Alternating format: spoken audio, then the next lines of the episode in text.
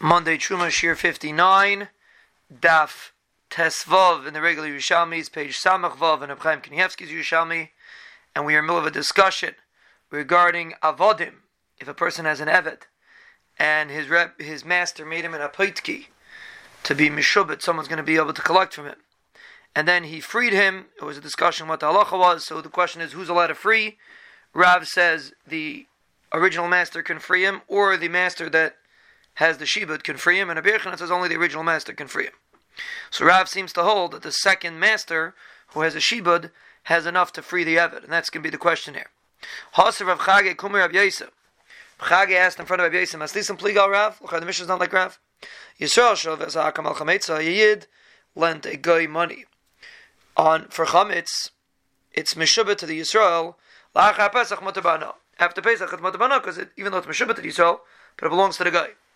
In Tamar Bishus Yisrael, who Yeyaser, but according to Rav, that holds that the person that has the Shibud is really the Bailam, so L'chayr here also, it should be uh, the Shibud, should be enough to be considered in the Rishus of Yisrael.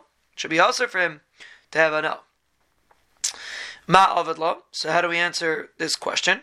Um, Rav Yudin Kal Hu It's a special kula regarding Shichur, meaning really Shibud is not considered in Rishus.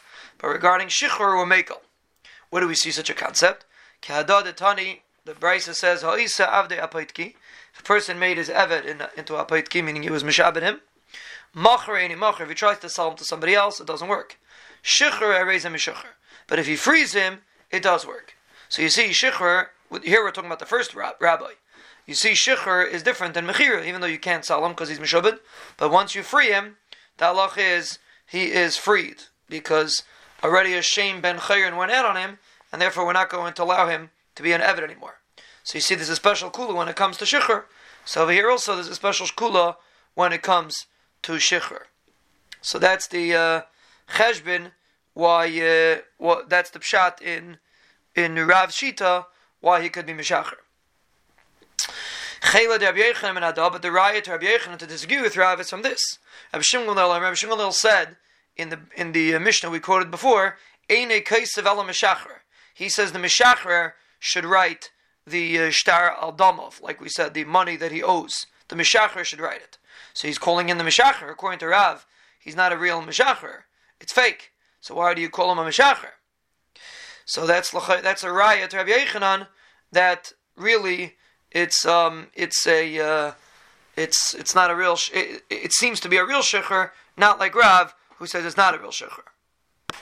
So in that the Gemara asks, "Siloamishabet sadel chaverei v'halach umachra shemein If a guy has a field that's mishubet and he sells the field, the balchayv that has the shibet can't come and collect his lien. So, for the Gemara, even according to Abiyechanan, that says we're talking about that the uh, that the first owner freed him, but the balchayv should come collect from the Eved. He has a lien. Amr Bavo Pasach Lanu Rabbi Yechanan Pesach Meir Ka'ira. Rabbi opened up for us a door that is light, Laimatsanu Eved Mishtacher V'chayzer Mishtabed. An Eved can't be freed and be Mishabed again. There's a concept called Shichur is Mafkia Midei and therefore he cannot uh, he can never go back to being an Eved anymore. So that's why the um, that's why Yechanan, that's why Yechanan held that if the first rabbi was Mishacher him, he's free, and the person that has the lien can never come collect again from the Eved.